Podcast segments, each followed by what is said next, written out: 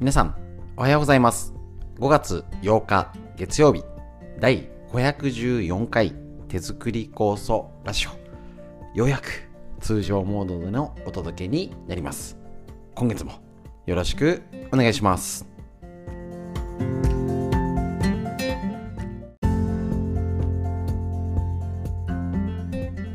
こちら手作り酵素ラジオは埼玉県本庄市にあります芦沢治療院よりお届けしております。こちらですね、私の母親が手作り酵素を始めて35年以上経ちまして、北海道帯広市にあります十勝金星社川村文夫先生に長年ご指導をいただいておりまして、家族で酵素を飲み、治療院ということで、代理店また酵素の指導ということで、やらせていただいております。で、いよいよコロナもね、状況が変わってきますけれども、この、コロナ禍を経てお届けの仕方でラジオ耳から一緒に学ぼうということで挑戦始めたのがもう500回を超えて定着。皆さんも聞いてる方習慣化しているんじゃないでしょうか。ということでね、せっかく続けたこちらこれからも続けていきたいと思いますので、ぜひともよろしくお願いします。通常モードに戻りまして、通常でもちょっとあれですけど、最初にフリーのお話をして脳のことやり直しましょうか。またね。で、みんな知りたい東洋医学の知恵ということで少しずつ日々学んで、で、手作り酵素ラジオなんですけれども、手作り酵素の話もしつつ、メイン酵素っていうよりは、家族で聞いたり、お子さんとかね、お孫ちゃんとかと聞いて、ちょっとでもね、健康のことを考えるきっかけになるラジオっていうのを最初から、心がけておりますので、酵素のことも話したり話さなかったり、いろいろね、する中で今必要なこと、ね、そういうのなんかちょっと、使えそうだねっていう知恵とか、いいかもしれない、ちょっと人に教えたくなるような、こうだって気をつけてねみたいなね、いうことをこれからもお届けしていきたいと思いますので、ぜひともよろしくお願いします。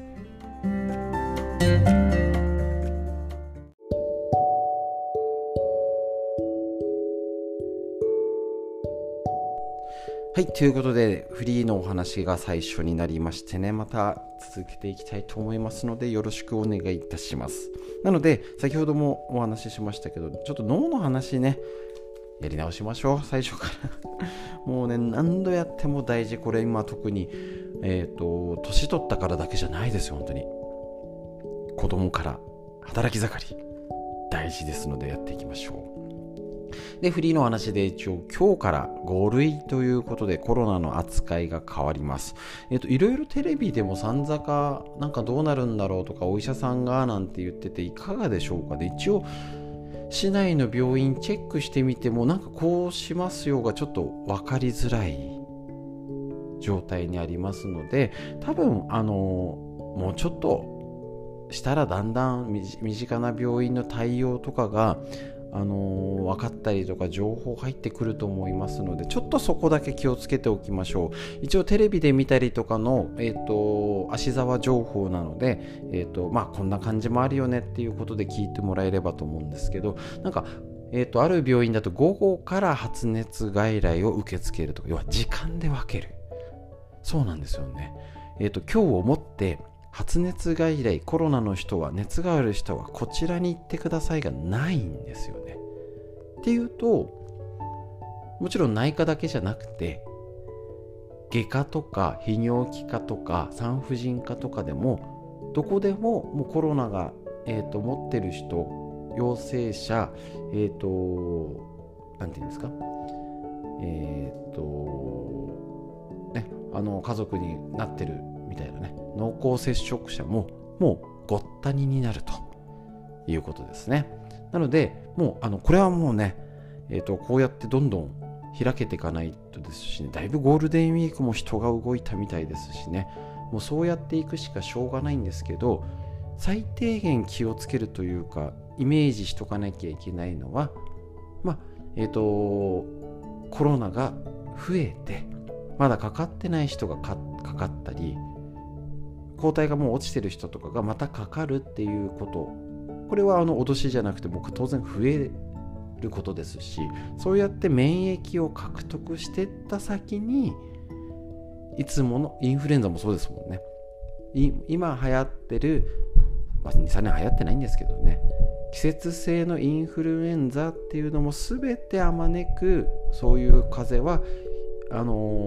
昔はかつては新型で恐れられてみんなかかって、だんだんそんなひどくならずになっていくという過程を経るのを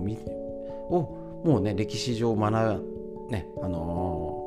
歴史から見ると、またなったりとか、ずっとワクチンでってした方がワクチンしなくなって、人も動いてマスク外して、別にコロナが弱くなったわけじゃないし、そ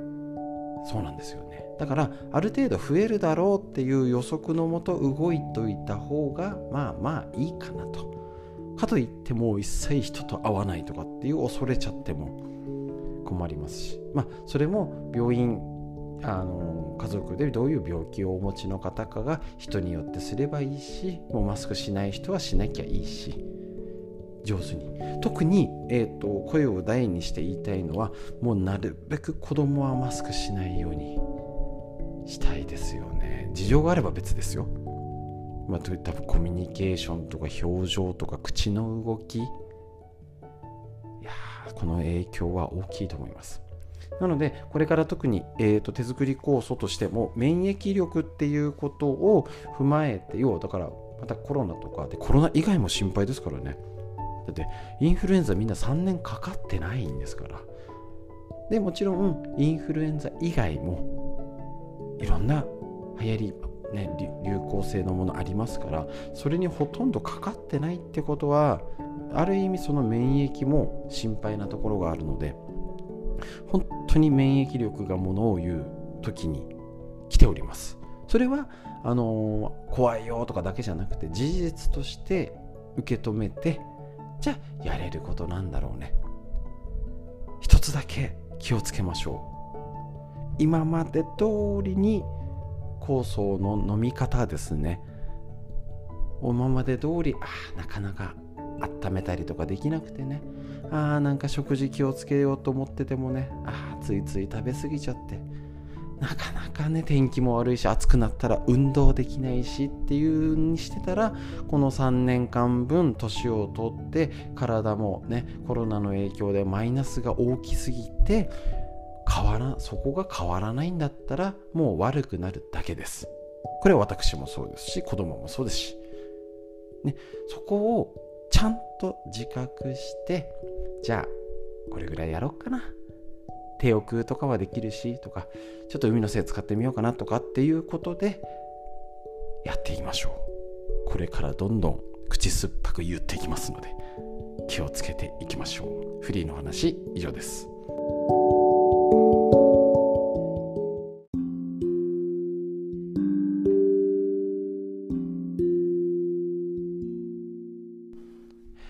ということで、久々こちら脳のこと、40歳から始める脳の老化を防ぐ習慣、和田秀樹先生のディスカバー形式より、こちらの本からお届けしていきたいと思います。やっと再開いたします。で、こちら脳のこと、今本当に気をつけなきゃいけないと思っております。子供から働き盛り、年取ってね、まだまだボケてらんないですよ。ただこのコロナ禍での代償はかなり脳に来てるんじゃないかと心配しております、私。ですぐに出ないんですけど、やっぱりちょっとうつ傾向とか、ちょっと心配だよっていうのが増えたり、なんか旦那さんがちょっとなんか変なこと言ってるんだよねって言ってる人も聞いてるし、やっぱね、老けちゃってる。なんかあそこんちのおばあちゃん、ずいぶん背筋曲がっちゃったね。結構聞かないですか？見聞きすると思います。これを人事として捉えるのか、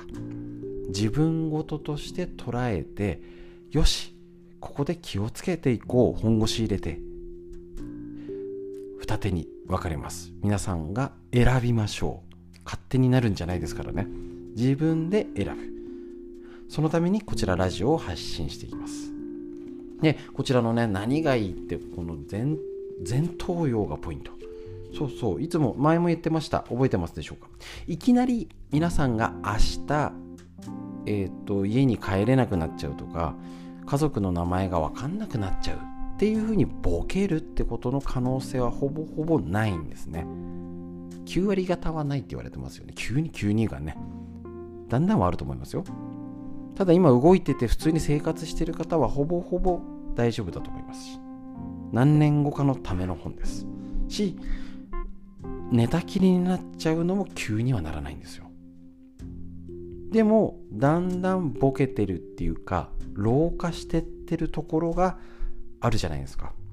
それがこの前頭葉で、この本はこの前頭葉を鍛えましょうとかいうことを言ってるってことだから、ポイントが高いんですね。どこからボケていくのか、この思わぬところが感情っていうことです。感情からボケる。でさらに40代からもう老化始まってるよってことなんですよね。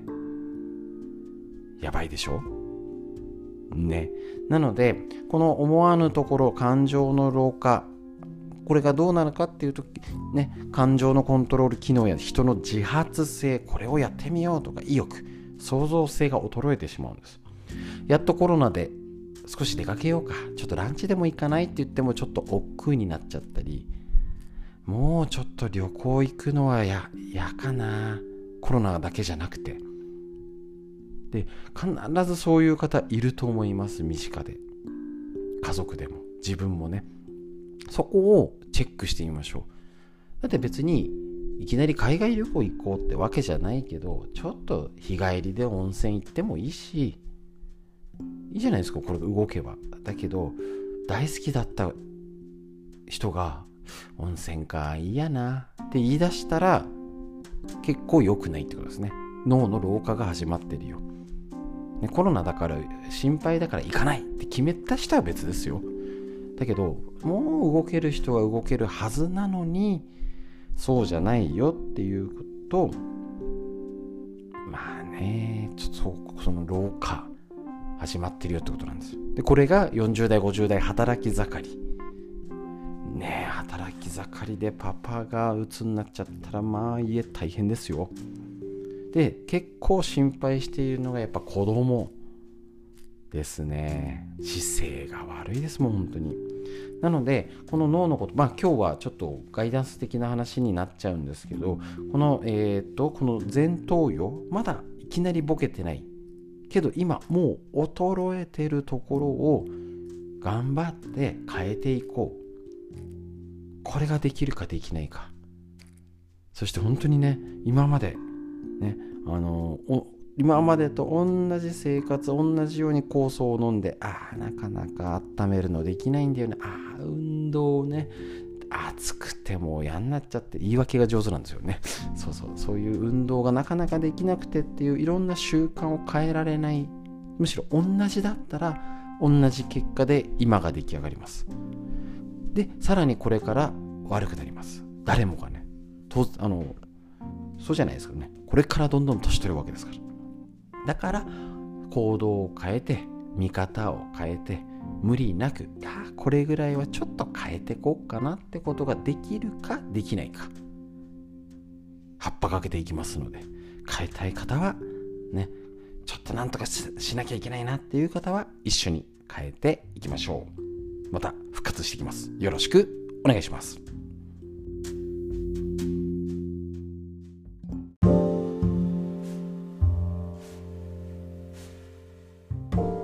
久しぶりでこちらですね、みんな知りたい東洋医学の知恵、やっていきましょう。緑薬品漢方堂の毎日漢方、体と心をいたわる365のコツ、桜井大輔先生の夏目社よりこちらの本お届けしていきます。久々ですね。持ってる方はぜひね、今までのもチェックして見てみてください。はい、いきましょう。この5月の8日、ストレスは更年期障害にも関係しているということです。悪いストレスを受け続けると集中力が低下し、仕事や勉強の能率が落ち、睡眠や休息もままならず、疲れだけが溜まっていきます。さらに食欲が落ち、眠れなくなったり、ひどい時には動悸や過呼吸になったりと、日常生活を送る上で大変不都合な状況を作り出します。おおらかな人ほど更年期障害も少ないと言われますが、そのためには日頃の生活でうまく発散しておくことが大切です。っていうことなんですね。こうやってね、東洋医学いろんな、これ今日は東洋医学っぽい話題ではないんですけれども、いろんな角度でね、やっぱね、一つ一つ日めくりカレンダーのごとく一日一つ学んでいくと、結局誰か聞いてて思いませんか？あ、これ娘に教えてあげたい、ね、だったり、ああ私昔こうだったわとかあると思います。で、最初にもお話ししてましたけど、あえてこうそうじゃなくて、こういうこともなるほどね、なんか最近ね、娘さんに更年期みたいな症状じゃなくて、なんか最近疲れてない大丈夫っていうと、ストレスだったり、またコロナで結構ね、元気なくなっちゃったママ、なんか疲れた顔色してない大丈夫ってママが結構ね、うちも卒業式入学式あったり、久々にね会ったパパとかママとかいたんですけど、結構なってますよね。パパの場合はね、あれ太っちゃった大丈夫みたいなだいぶフォルムが大きくなっちゃったよみたいな、いるんですよね。それがコロナ禍でもあるし、コロナの今でいろいろ職場もね、悪く、なんか対面からパソコンが増えたり、余計なことを気を使わなきゃだったり、増えております。なので、おおらかにね、更年期でも心豊かにってなりたいですけど、なかなか食欲が落ちたり、眠れなかったり、ね、日常生活で不都合、動悸や過呼吸なってる方もいると思います。なのでぜひこちらだから酵素を上手に活用したり、温めたり、自律神経を整えたりっていうことで、いろんな方法で体を元気にするので、もちろんこういう場合もね、そのまま、例えば、今回ママってことにしましょうか、更年期なのでね、ママだけをなんとかしようじゃなくて、周りがサポートできるように、ぜひこういうラジオだったり話聞いてね、いろんなことで、あ、ママが疲れてる、じゃあパパこれしようかとかっていう風な、みんなで協力して、ね、じいちゃばあちゃ大変だったら、じゃあ子供たち手伝うよとかっていう風に、お互い様でできるような生活目指していきましょう。東洋医学の知恵、再開いたしました。体と心をいたわるコツ、これから少しずつ再開して確認していきましょう。やっぱり必要ですね、こういうこと。ということで、東洋医学の知恵、以上です。はい、ということでいかがでしたでしょうか。久々に再開、大事ですね。なので、これからちょっとずつですね、またね、再開してやっていきたいと思いますので、よろしくお願いします。なかなかね、何だったっけなとかね、しばらくすっかり休ませていただきましたのでね、思い出しながらやっていきたいと思います。深呼吸はやっぱり大事ですよね。これまたどっか出てきますよね。ね、深呼吸は忘れずに、しっかり最後に楽しみに待ってる方もいるっていう嬉しい言葉をいただいておりますので、ゆっくり深呼吸しましょう。しっかり息吸って、はい、で空を見上げて、天井を見上げて、上を見上げると自然と口角が上がって笑顔になれます。しっかり背筋丸まってませんか？シャキンと背筋を伸ばして、元気なポーズ、楽しい一日を。しっかり息吸って、はい、で素敵な一日が始まりました。素敵な1週間がスタートしました。皆さんにとってより良い一日になりますように。本日も最後までお聞きくださいまして、ありがとうございました。